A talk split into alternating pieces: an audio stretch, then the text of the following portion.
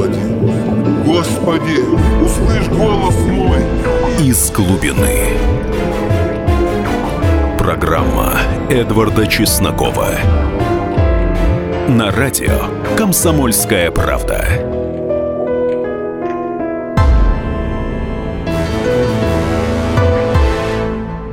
Здравствуйте, люди! Скоро исполнится год с момента начала операции наших ВКС в Сирии. В последние месяцы, однако, тема Ближнего Востока по разным причинам ушла из информационной повестки, однако это не значит, что проблема решена.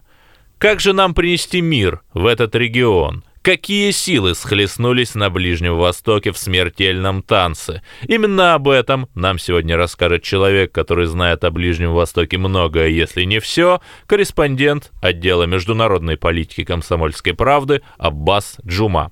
Аббас, ну, во-первых, здравствуй. Привет. А во-вторых, я же сам живу в Люберецком районе Московской области, и там недавно открылся храм Виктора Воина.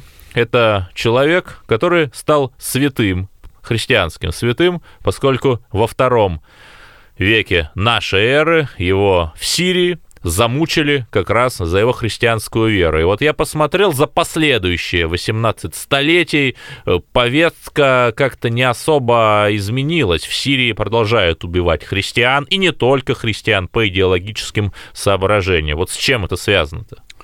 Ну, я бы хотел поправить тебя немножко. Наверное, все-таки за а, вот эти, наверное, за долгое время существования христианства в Сирии, а оно существует там с момента своего появления, э, все-таки ислам, и, и, и впоследствии, когда образовался ислам, две эти конфессии сосуществовали в мире и согласии. Уживались, уживались угу. абсолютно точно. По той причине, что в халифате и э, в дальнейшем там в турецком халифате э, к христианам все относились очень даже почтительно, ибо Иисус Христос э, мелькает в Коране очень часто, как и э, Дева как, Мария. Как пророк Иса. Как пророк э, Иса, абсолютно точно, да, или Аиса, угу. вот так зовут моего прадедушку, кстати, вот, и это имя среди мусульман тоже очень, в принципе, популярное. Он считается один из пророков. Но вот недавно, да, действительно, такая вот тенденция тревожная появилась к э, вымещению э, да, христианского населения, к его физическому уничтожению, к порабощению и так далее и тому подобное. Но в целом это вот тенденция, я так понимаю, последних вот после, последнего периода. Ну, с 2014 вот года, последних когда лет, запрещенная организация ИГИЛа возникла. Лет пяти, да, да, да, да, да. Ну, вот именно в таком масштабе, угу. в таком качестве, это действительно э, последние пять лет. Может быть, процессы эти ну, начали происходить еще и раньше, да, потому что фундаментализм, э, исламский радикализм, он э, ну, давно существует э, в исламском мире, в арабском мире. Тем не менее, вот, вот это вот методичное уничтожение и вымещение христианского населения, в том числе и в Сирии, это действительно вот дело последних пяти-четырех лет. А вот э, с чего все началось-то? Как вдруг? Вот э, был в регионе мир, да, там были режимы, может быть, не самые совершенные, но стабильные, да, там э, баасидский этот Ирак, значит, Сирия стабильная при отце Асада. Ну, слушай, никогда не было ничего стабильного на Ближнем mm-hmm. Востоке. Это миф. Ну, по той причине, что, да, был там халифат, потом халифата не стало. Это потом ста... Османская империя. Османская империя, да, там, потом Османской империи не стало, колония, да, вот эти вечные притрубации да, на... подмандатная Сирия. Подмандатная, да, то есть не совсем кол... полуколония, mm-hmm. но суть mm-hmm. от этого та же самая, как и Ливан, да, там все-все-все арабские страны и африканский регион, да, а, потом они избавились, да, там 50-е, 60-е 60-е, 70-е, 80-е, они избавились от этого давления западного, но начались какие-то внутриусобные, э, да, внутриусобные войны, внутренние какие-то процессы серьезные. А, то есть, понимаешь, и в Сирии это тоже не было стабильно. Но прошу прощения, перед тем, как а, а, басизм, да, встал у руля, и Асад стал у руля, а сколько там переворотов было? Понимаешь? Сколько там было э, всевозможных вот этих притрубаций во власти со спецслужбами, убийств, крови и так далее и тому подобное. А при них, когда, когда ну, например, в Сирии, э, ты что думаешь, это первый раз мы сталкиваемся с такой угрозой исламизма? Нет. Хафиз Асад уже однажды подавил подобную угрозу, например. Это вот отец Башара. Да, отец Ба Башара, он, э, собственно говоря, э, уничтожил э, огромное количество братьев-мусульман, которые угрожали целостности э, Сирийской Арабской Республики и так далее и тому подобное. Но именно события, вот, которые мы сегодня наблюдаем в Сирии, в Ираке, в Йемене, еще много где, в Ливии, они, наверное, начались в 2003 году, когда на территорию Ирака вторглись вероломно Соединенные Штаты Америки. И действительно, был режим, как ты правильно сказал, да, не идеальный, далеко не идеальный. Я даже сказал диктаторский. Э, диктаторский, да, э, Саддама Хусейна. Вот, но тем не менее Саддам э, при всей моей к нему нелюбви и не симпатии, надо сказать, что человек этот, умел э, в своей стране установить баланс, в том числе и конфессиональный баланс. Пришли американцы, все это дело разрушили, и вот эта вот вся э, неразбериха началась именно тогда. Э, значит, шииты, сунниты, э, вновь появилось такое понятие, как э, кабаэль, да, это племена, вновь появилась такая, да, травля христианского населения, который при Саддаме, которое при Саддаме было э, привилегированное, можно сказать, да, то есть эти люди торговали алкоголем, торговали золотом. Бизнес-элита такая своего рода. Их всех... Ну, то есть после того, как Америка принесла демократию на Ближний Восток, там э, вместо э, демократов стали резвиться террористы всех мастей. Ну, абсолютно, абсолютно точно. И э, как бы и исламское государство, запрещенное в России, оно именно тогда-то и э, произошло. В него, э, в него влились огромное количество офицеров, людей, умудренных опытом, людей, да, вояк, на самом деле, очень опытных вояк, которые прошли школу жизни в советской, в советских, собственно говоря, подготовительных лагерях и так далее. А, эти люди, они составили костяк исламского государства в Ираке, оно так изначально называлось. Запрещенная организация. Запрещенная, mm, да, и... соответственно. И не только в России христиан начали обвинять в коллаборационизме, в пособничестве американцам, а, значит, в помощи э, крестоносцам. И в некоторых районах устраивали настоящие геноциды, настоящую травлю, с них брали дань, их э, чуть ли там не захватывали в заложники, их физически уничтожали. Люди были вынуждены продавать и уезжать.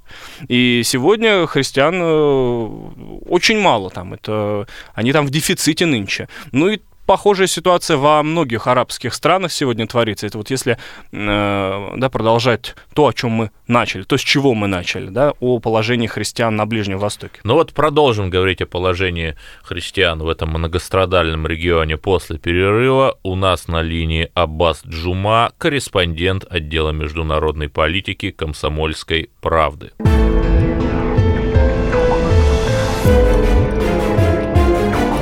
Программа Эдварда Чеснокова «Из глубины».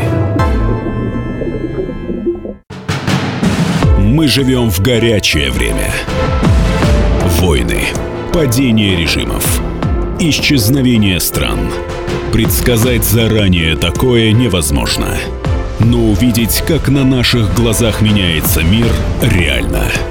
Путевые заметки нашего спецкора Дарьи Асламовой – Программу «Горячие точки» слушайте по средам в 20.05 на радио «Комсомольская правда». Из глубины взываю к Тебе, Господи. Господи, услышь голос мой. Из глубины. Программа Эдварда Чеснокова. На радио «Комсомольская правда».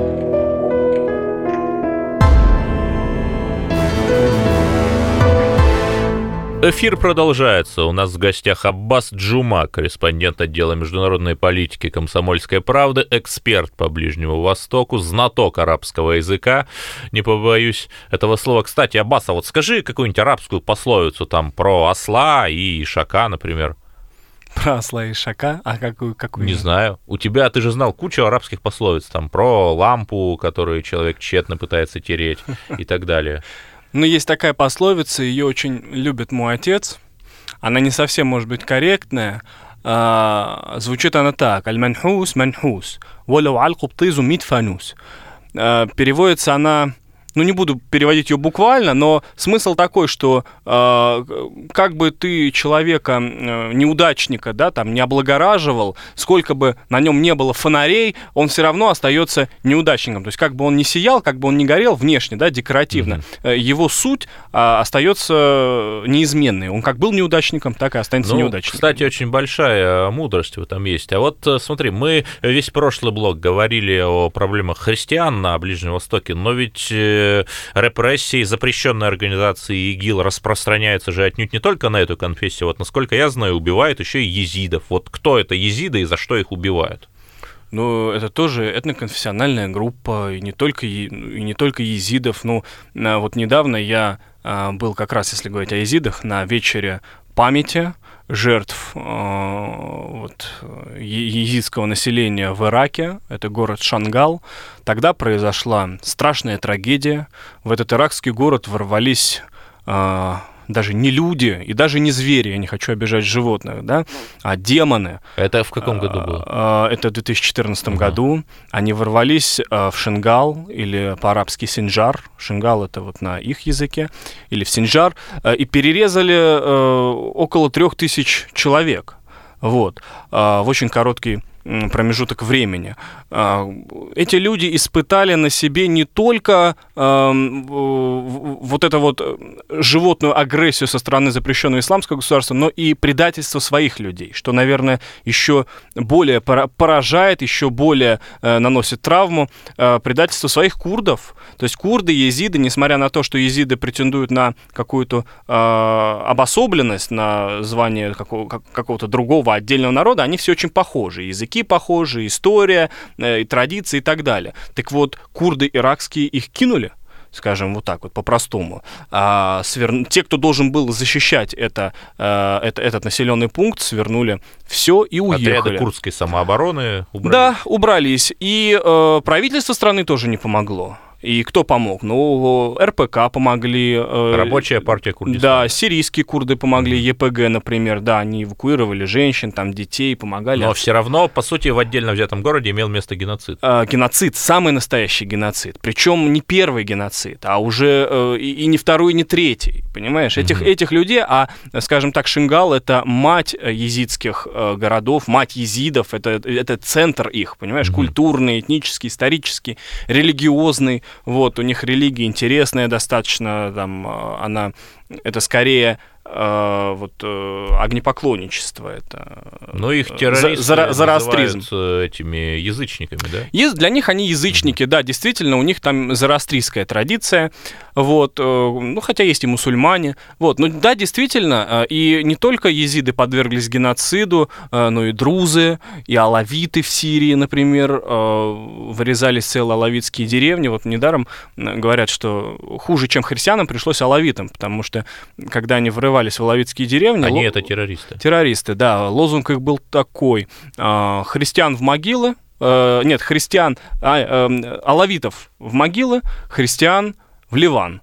Вот, потому что исторически э, как бы в Ливане проживает наибольшее количество христиан, маронитов. Вот, их там на сегодняшний день более полутора миллионов. Вот, поэтому, э, да, действительно, эти, эти, эти люди абсолютно ни, ничего не, не, не имеют ничего общего с исламом, потому что ислам не декларирует убийство иноверца. Да, иноверец должен по шариату платить э, какой-то взнос, но кто сказал, что за то, что он читает Библию, например, или за то, что он чтит своего какого-то бога, его надо распять, казнить, а именно обезглавить. Именно такие методы зверских убийств применяются на территориях подконтрольных а, тому же исламскому государству запрещенному, то есть Джабхатан Нусри и так далее.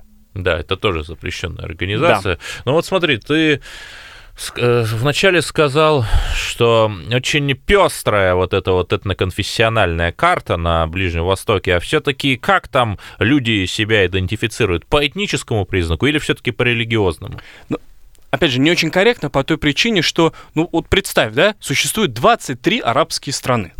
23. Mm-hmm. И в каждой стране в каждом городе, в каждом районе даже существует что-то свое, что-то, что отличает население вот этого пункта от населения другого пункта, да, быть может, даже между этими пунктами и километра нету, да, расстояния, но тем не менее, а, уже и языковые отличия есть какие-то, культурные и прочее, и прочее. Но э, поэтому ответа на твой вопрос, наверное, нет ни у кого. Но мы можем э, исходить из логики, а по логике большинство э, населения Ближнего Востока, они мусульмане. А в исламе все-таки национальность, она второстепенна.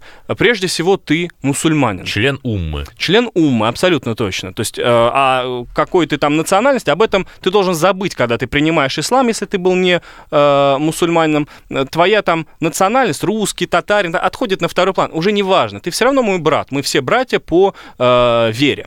Вот, поэтому, конечно, в странах, где э, сильны какие-то вот такие теократи, теократического характера, да, где сильна религиозная составляющая, там, конечно же, люди себя э, идентифицируют исключительно по религиозной составляющей. Э, например, в Ливане, э, наверное, нет, потому что в Ливане, ну, сейчас уже меньше, раньше было чуть ли не напополам делилось население, христиане, Причем там даже в правительстве это деление ярко выражено, да? Ну, президент в Ливане, например, с 30-х годов это обязательно христианин маронит католической церкви, а не с католиками. А премьер, получается, мусульманин? Премьер мусульманин, mm, да. Как интересно. Та, та, так получается, понимаешь? И живут себе спокойно. Ну, конечно, сказать, что там все прекрасно и э, полная идиллия тоже нельзя. Э, христиан там тоже становится меньше. Сегодня, я думаю, даже меньше 30% по той причине. Ну, это по разным причинам. Есть естественные причины, ну, просто мусульмане э, более плодовиты, наверное, да, то есть вот зафиксирован вот, демографический бум среди шиитского населения, да и суннитского тоже. Христиане все-таки меньше, э, меньше рождаются, ну и тоже, наверное, в, имеет место быть какое-то вытеснение, как, какие-то притеснения. Я об этом слышу регулярно. Ну а вот э, я думаю, что далеко не все наши радиослушатели знают, а в чем разница между двумя основными ветвями ислама, суннитами и шиитами. Ну, э, это очень длинная и долгая история. Ну, скажем так, скажем так, ничего общего с религией вот эти понятия не имеют. Это, скорее всего, политические термины, а, и они имеют место быть только на фоне а, вот того, кто, на фоне спора о том, кто должен занимать а, пост халифа. Вот. То есть, когда пророк Мухаммед умер, встал вопрос – а кто должен занять его место? Он занимал место главы, и при нем еще не было халифата, потому что праведный халифат это был уже после его смерти. Но он был э, пророком, он человек, который дал людям писание, и он, и он занимал и политическое, собственно говоря, э, политическое место. А кто должен быть после него? Значит, шииты, то есть та часть, которая откололась за имама Али, стала, то есть за его, э, двое, значит, за его э, родственника и мужа его дочери Фатимы, э, вот эта часть э, стала называться шиитами. Вот, да, от слова шиа, да, вот, э, община, которая А идет... суннитами? А суннитами стали называться те, которые э, проголосовали за решение Шуры, то есть, да, которые выбрали другого человека, да, там были, э, был, был, был ряд халифов, вот, которые из, избрали методом шура, и э, сунниты от слова сунна, то есть сунна пророка, э, свод правил, свод э, высказываний, да, то есть э, по примеру того, как жил пророк. Вот, то есть и вот в этом, в этом их разделении. И уже сегодня, да, потом там были битвы, потом там были войны, там были всевозможные э, претензии друг к другу. Э, из политических они вылились в религиозные. Сегодня мы имеем то, что имеем. А одни проклинают других, шииты проклинают суннитов, сунниты шиитов, э, и это уже вышло на такую религиозную, конфессиональную плоскость. А изначально это было чисто религиозные такие вещи. При пророке, во всяком случае, таких понятий не существовало. В Коране их тоже нет. Но но, собственно говоря, и во времена апостола Петра не существовало разделения на православие и католичество. Это все тоже не результаты су... позднейших да, конфликтов да, между да. адептами. Кстати, апостол э, Петр тоже э, в Дамаске проповедовал. О, Именно об этом мы поговорим в следующем блоке. У нас на линии Аббас Джума, журналист-международник «Комсомольской правды», который после перерыва расскажет нам, а что же это за странное меньшинство алавиты.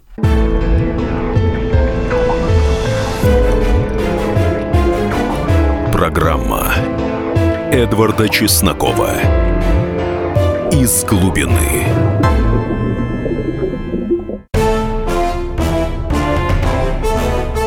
Товарищи солдаты и офицеры российской армии. Полковник Баронец разрешает обратиться. Звоните и задавайте накопившиеся вопросы. Угроза НАТО, жилье для военнослужащих и перевооружение России. Обо всем этом Виктор Баронец знает лучше других. Программу «Военный ревю» слушайте по будням с 5 вечера по московскому времени.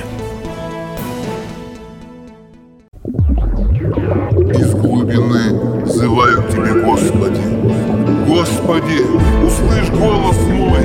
«Из глубины». Программа Эдварда Чеснокова. На радио «Комсомольская правда».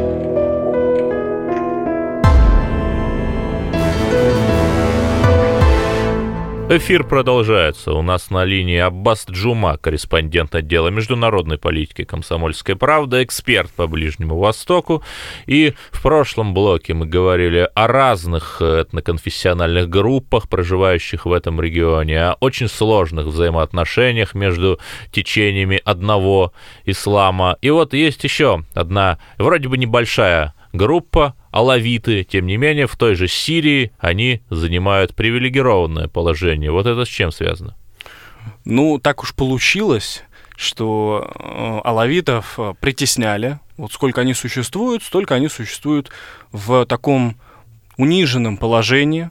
Вот, э, это беднейшее сословие, это крестьяне в основном, да, которые возделывают землю, которые не имеют ничего общего, с, не имели, во всяком случае, ничего общего с политикой.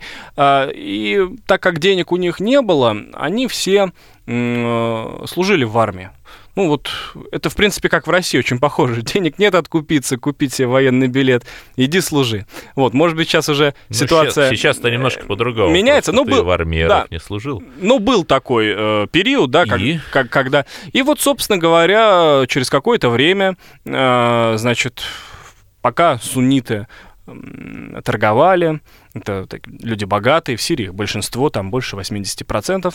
Алавиты служили. И так получилось, что большинство в армии, соответственно, и в спецслужбах э, стали алавитами. Произошел ну, так скажем, переворот, э, Алавит стал у власти, его поддержал, вот поддержали силовики. Хафиз Асад. Да? Хафиз Асад, да, его поддержали. Это еще в 60-е, по-моему. Абсолютно да. точно, ага. да. А, то есть в 60-е пришел он к власти, с ним э, басистский режим, его не надо путать с э, иракским басистским режимом, вот.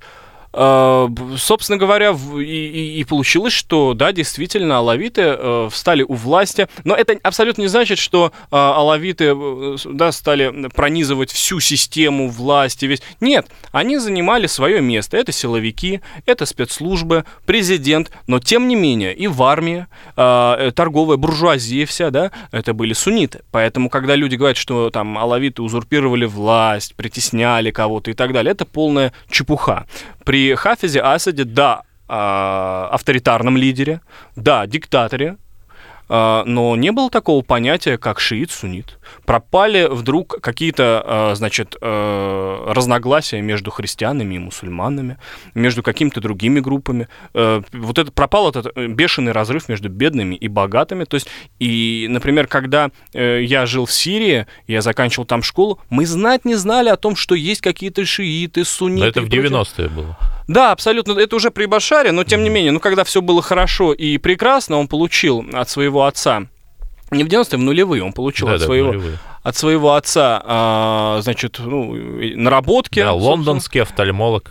Абсолютно. То есть, ну, было все прекрасно. Были, э, было, было прекрасное образование, светское э, обустройство. При этом ни в коем случае тебя не лишали твоих каких-то э, религиозных прав. Если ты хочешь, ты можешь молиться. Если ты хочешь, ты можешь ходить в хиджабе, в никабе, в, в чем угодно абсолютно. Мы ходили по Дамаску, и были очень разные люди. Были, и салафиты были тоже. Когда говорят, что он там э, мусульман... Ну, салафиты — это, по-русски говоря, ваххабиты.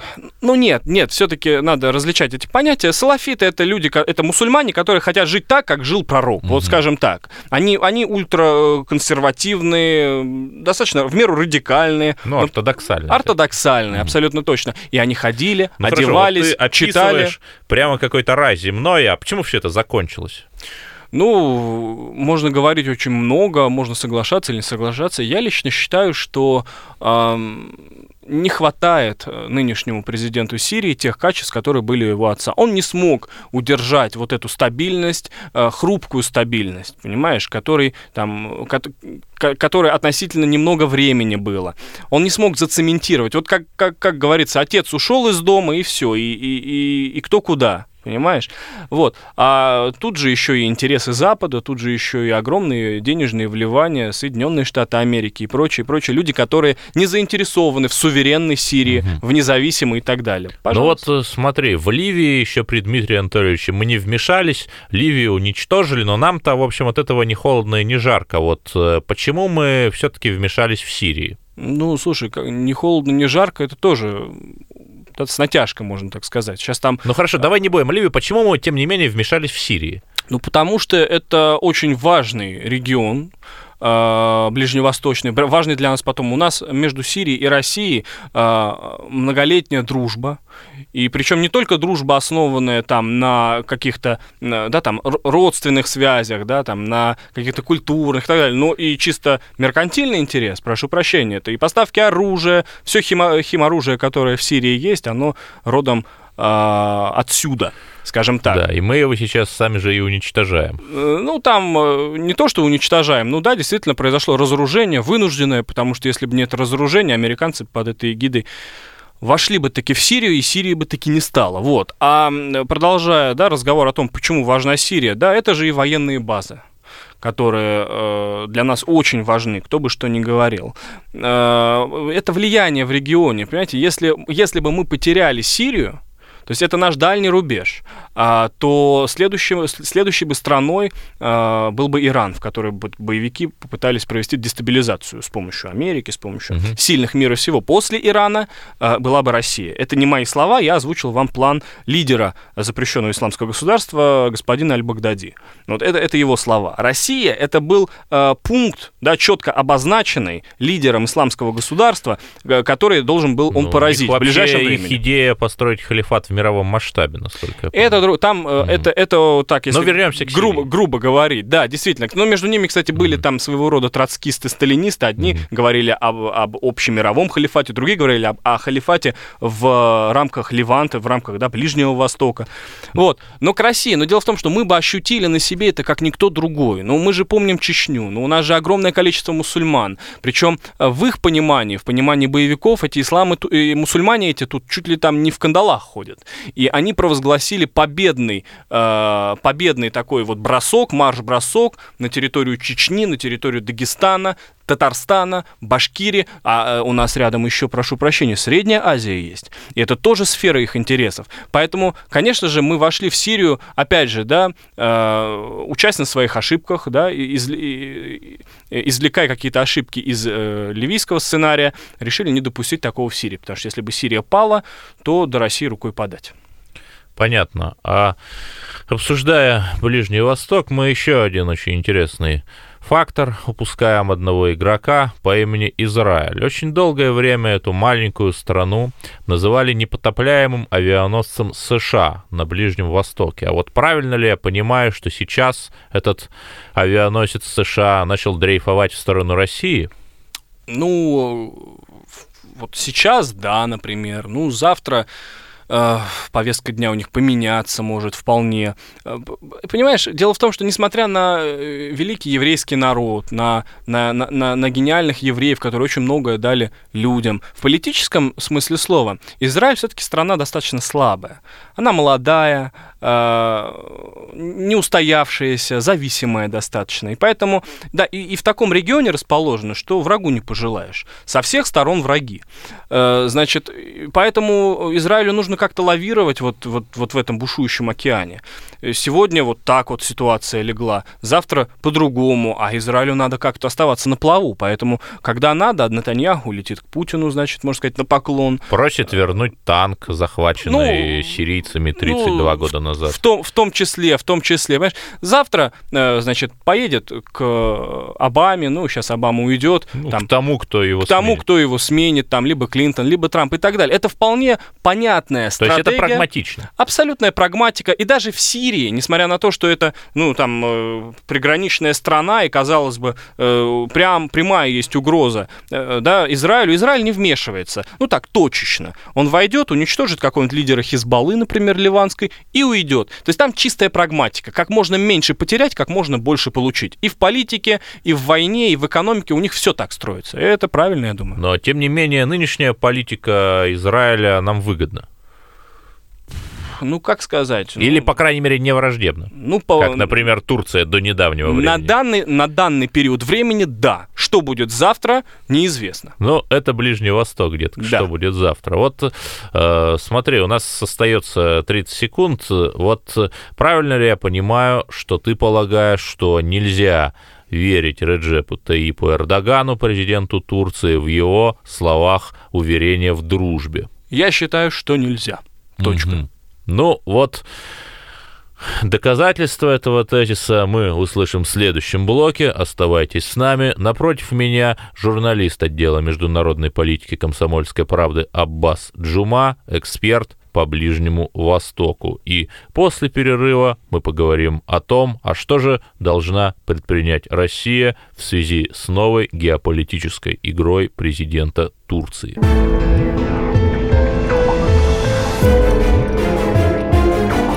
Программа Эдварда Чеснокова «Из глубины». Разгадать планы Владимира Путина не под силу даже западным спецслужбам. Но я, Эдвард Чесноков, знаю, чего хочет наш президент на самом деле – Каждый четверг вместе с вами в прямом эфире разгадываем мотив очередного поступка Путина. О чем думает и что планирует Владимир Владимирович. Слушайте и звоните в программу «Вождь» по четвергам в 20.05. Время московское.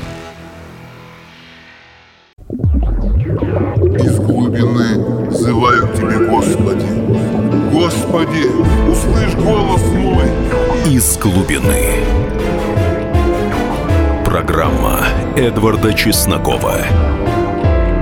На радио «Комсомольская правда».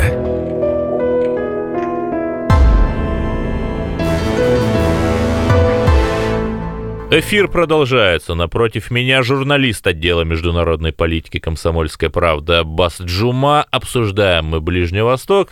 Аббас, ты утверждаешь, что нам нельзя верить Реджепу Эрдогану. Вот э, можешь обосновать свою позицию? Ну, э, я опираюсь прежде всего на э, сирийско-турецкий опыт. Ну и на то, как он поступил с нами, ведь я напомню, еще недавно э, стояли люди напротив посольства Турции в Москве с плакатами «Не забудем, не простим» и так далее и тому подобное, чему были посвящены все вот эти вот э, митинги и забастовки а, прошу прощения, убийству, убийству циничному, жестокому убийству а, турками нашего солдата, нашего доблестного защитника, который защищал в том числе и их, если вот посмотреть на ситуацию глобально. Вот. А, я не верю в то, что наладить отношения можно на раз, два, три. Конечно, это политика, и надо сделать поправку на то, что в политике не существует такого понятия, как хороший, плохой, предатель, врун и, и так далее. Это политика, и в данном случае, конечно же, все, наверное, идет так, как должно идти, э, но я очень надеюсь, что у наших лидеров есть понимание того, что абсолютно все вот за последние годы в случае с Турцией происходило внезапно. А, внезапное внезапный разрыв отношений, прежде всего, с Сирией. Я напомню, у них-то там были с Башаром очень даже дружественные отношения. И не надо мне говорить, что вдруг он в нем разочаровался, что вот он понял, какой Башар плохой и так далее. У Эрдогана был перед лицом, да, перед глазами опыт отца Башара. И он прекрасно знал, что это за человек. Он прекрасно знал методы, э, методы решения проблем сирийской власти и прочее, прочее, прочее. Он просто в какой-то момент ситуация стала ему там невыгодна или в каких-то э, моментах выгодно, и он резко отвернулся. Они еще вчера отдыхали семьями на пляже, сегодня он открывает огонь по территории Сирии. И агентура, значит, турецкая повсюду, в том числе в районах туркоманских и так далее и тому подобное. Стоп, а туркоманы это кто? Это э, тюркский народ, э, проживают в Сирии. Э, ну, на северо-западе Сирии, там на северо границе. Это да, там есть Жибаля Таркман, mm. вот там они. И что дальше? Вот Эрдоган, значит. Значит, дает а... команду ФАС. И в случае с Россией то же самое, абсолютно непонятно откуда взявшийся сбитый самолет, да, непонятно откуда взявшееся желание сбить самолет э, дружественной страны, страны, с которой у тебя ну, многомиллиардные. Вроде, там уже нашли крайнего, вроде бы там это Ахмед Давутоглу, ну, бывший премьер. Ну, ну понимаешь, сейчас сейчас, сейчас можно говорить что угодно. Это вообще даже, давай так, давай так, по, по, своими словами, да, это, это же Гюлен вообще. Это вообще все, все проделки Гюлена, который в Америке приказал там... вот этот проповедник. Да, да, да, у него там в, в авиации, как мне сказал один эксперт в Турции, 70% своих людей, вот это его приказ был, значит, вылетел. А Эрдоган вообще ничего не знал, он вообще отдыхал. Трафик читал... совсем невиновный. Абсолютно, вот, а да. вот как ты считаешь, вот на самом деле? Да на самом деле не, не бывает такого. Ну, не бывает, что решение такого уровня, такого масштаба принимается без ведома э, президента страны. Вот это мое убеждение. Потом, хорошо, окей, ну не, ну не знал ты и не ведал, что творишь. Ну ты хорошо, накажи сразу. Так спаси ситуацию, если ты хозяин положения в доме. Посади, расстреляй, четвертуй, принеси извинения. Ладно, не приноси. На первом этапе было достаточно найти, поймать, посадить. Понимаешь, пристрелить в конце концов. Он этого не сделал. Он углублялся и углублялся в эту конфронтацию. Понимаешь? Э, он врал он лгал, он убивал, он продолжал действовать на территории Сирии как последний маньяк. Понимаешь? Э, наверное, это не принято сейчас так говорить э, в свете недавнего визита, но прошу прощения, я не тот человек, который меняет свою точку зрения э, после первого, первой улыбки какой-то или когда он подмигнет. Нет, Понимаете? Я знаю, что это, что, что это за, за люди, что это за, э, за президент такой, что это за власть в стране. А вот откуда знаешь? И, и я там был, я вижу, как страна ислам, исламизируется. Я вижу, как, э, ну прошу прощения, еще недавно там был Кемаль Ататюрк, который упразднил все эти... Э, был не недавно, это было 80 лет назад. Это, это недавно, это еще вчера. Mm-hmm. Вот в масштабах истории это недавно, в масштабах политики такого уровня это недавно. 80 лет это ничто. Ну, прошу про что? Мы теперь не должны э, по Красной площади, значит, э, э, устраивать, да, там... Бессмертные, бессмертные полки и так далее. Это же, это же все было еще вчера. Люди эти еще живы некоторые. Еще люди некоторые живы, они еще, которые помнят Ататюрка. Э? Поэтому, а сегодня, извините меня, около этого памятника Ататюрка люди, значит, с Кораном в руке оголтело кричат Аллах Акбар. Это где, в Стамбуле? Это в Стамбуле, да. Вот на таксиме я прям своими глазами видел, как человек обнял... На площади? На площади, прям вот около этого памятника, значит, Кемалю Ататюрку, значит, человек, ну, религиозно одетый, там, с бородой, с четками, обнимает памятник Ататюрка, с Кораном в руке, кричит Аллах Акбар, смерть врагам, слава Эрдогану. Ну, я так утрирую, но... И вот... там тебя еще завербовать пытались, да? И, в и, и, в том, и в том числе я об этом писал на страницах комсомолки, абсолютно не стесняя. Я, кстати, еще помимо этого а случая... вот расскажи, как завербовать-то пытались? Давай я сейчас расскажу. Угу. Помимо этого случая, я еще встретил там человека из Сирии, из города Ракка. Я напомню, это О. столица э, запрещенного исламского государства. И вот он, и он я ему говорю, ну как у вас там ситуация? Ну что, ну я слышал, эти бандиты там вообще... А почему бандиты, он мне говорит? А почему бандиты? Ну если сравнить из двух зол да, меньше, так они меньшее зло, они вообще не бандиты, они освободили... Вот он мне говорит. И меня нисколько не удивляет его реакция, но меня удивляет, как спокойно он может в центре Стамбула про это говорить, когда То есть полиция рядом. ГГ себя как дома чувствует. Абсолютно он стоит, и он ничего не видит предрассудительно, и он не опасается, и по сторонам не оглядывается, он чувствует себя а, как дома. И вот этот вербовщик тоже мне сказал, брат, да скоро так вот будет... это как было? Ты говорил, вы в кафе в каком-то Не в кафе, я сидел у мечети, mm КГТП, значит, это в Анкаре уже было. Мгм. Значит, самая большая центральная мечеть, значит, сижу, никого не трогаю, отдыхаю. Он подходит ко мне с двумя бутылочками воды, значит, понятно, только что купленной воды, потому что она еще мокрая. Вот. Психологический момент. Да, э, значит, при- ну, чтобы было, было на чем завязать разговор, он мне предлагает воды, так как жарко, говорит, хочешь пить? И тут же приса- присаживается, не дожидаясь моего ответа, и начинает мне вот на уши лить. Ну, я отвечаю, А соответственно. вы на каком языке общались? На английском, да, на английском. Причем хорошо э, говорит э, на английском языке. Значит, Но, ты видно, говорит, понял, что ты иностранец. Конечно, что по- говорит? понятно, что я иностранец, внешность арабская. Он думал сначала, что я откуда-то из арабской страны. Потом узнал, что я из России сразу. Ты из Чечни, говорит? Нет, говорю, не из Чечни. И вот он, ну, и там он меня прощупал сначала. Вот как относится туда-сюда. Ну, я подыгрываю, конечно, говорю, мне все нравится, классно, здорово, и ислам и так далее. И вот он потом он понял, значит, и начинает вот это, что скоро мы все будем, вот, э, значит, все, все будут мусульмане. Вот наш брат Эрдоган вот освобождает мусульман, и не только в Турции, скоро и за пределами Турции это освободительная война начнется, и прочее, прочее, прочее. И то есть вот эти вербовщики, они опять-таки в Анкаре орудуют неприкрыто. Ну, в твоем случае. В, моем, в моем случае это было абсолютно на людях, абсолютно беспардонно. Человек подошел, то есть не в укромном уголке, абсолютно при людях и так далее. То есть и, а, а я уж не говорю там э, о том, насколько э, свободно передвигаются люди там с флагами чуть ли не запрещенных организаций в центре города. Поэтому вот это, это то, что я увидел своими глазами. И это то, что э, побуждает меня э, к не- Скептически. к скептицизму, абсолютно Мгм. точно. Побуждает меня к неверию Эрдогану э, и его политике. А все-таки, может быть, ты сейчас блеснешь, как сказал критик Писарев э, в э, своей статье о э, пьесах Островского «Лучом света в темном царстве». Надежда-то есть, что все-таки перейдет на светлую сторону силы э, господин Эрдоган и нет, нет, нет, Мгм. надежды такой нет. Ну, э, это как сказать, это вот как человек, да, там, всю жизнь он, у него какая-то вот привычка, да, собственно. Может быть, на каком-то этапе его можно было переучить, но все, ему уже там 45 лет, он уже устоявшаяся личность. Это устоявшийся политик со своими привычками, со своей методикой, со своими целями, что самое главное. И эти цели с нашими не коррелируются. Ну, тут э, я бы с тобой поспорил. В политике нет постоянных интересов, вернее, нет, Нет, подожди. постоянных союзников. а Есть постоянный постоянные интерес интересы. Эрдогана. Мгм. Это э, сконцентрировать в своих руках власть. Вот его цель. И, и- и это, не, это нам не выгодно. Не выгодно ни под каким соусом. Абсолютно. Ну хорошо, у нас э, просто остается чуть больше минуты. Все-таки возвращаясь э, в Сирию, как ты полагаешь, мир-то в этой стране родной для тебя все-таки наступит?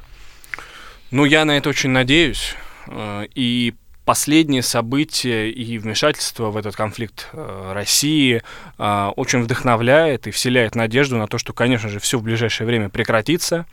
Давать каких-то таких прогнозов э, железных, конкретных я боюсь по той причине, ну, во-первых, боюсь сглазить, во-вторых, просто боюсь не угадать, ибо сейчас это гадание на кофейной гуще, но надежда, хочу сказать, она крепчает с каждым днем. И вот сводки новостей и сообщения моих родственников воюющих, и просто, да, по закрытым каналам некоторые данные, которые Ну, я получаю. воюющих на стороне Асада. А, соответственно, ну, конечно. Вот, и э, вот по, закрытой, по закрытым линиям некоторая информация, которая ко мне поступает, все говорит о том, что ситуация идет на поправку. Надеюсь, это будет тенденцией, причем такой, несбиваемой. Повышательный тренд. Да. Благодарю вас. С нами был корреспондент отдела международной политики «Комсомольская правда» Аббас Джума. Кстати, его статьи, в том числе репортаж из Турции, рассказ о попытке завербовать его со стороны игиловского проповедника, это запрещенная в РФ организация, вы можете прочитать там же, на сайте КП.ру. А мне лишь остается выразить уверенность, что все будет хорошо. Спасибо. До свидания.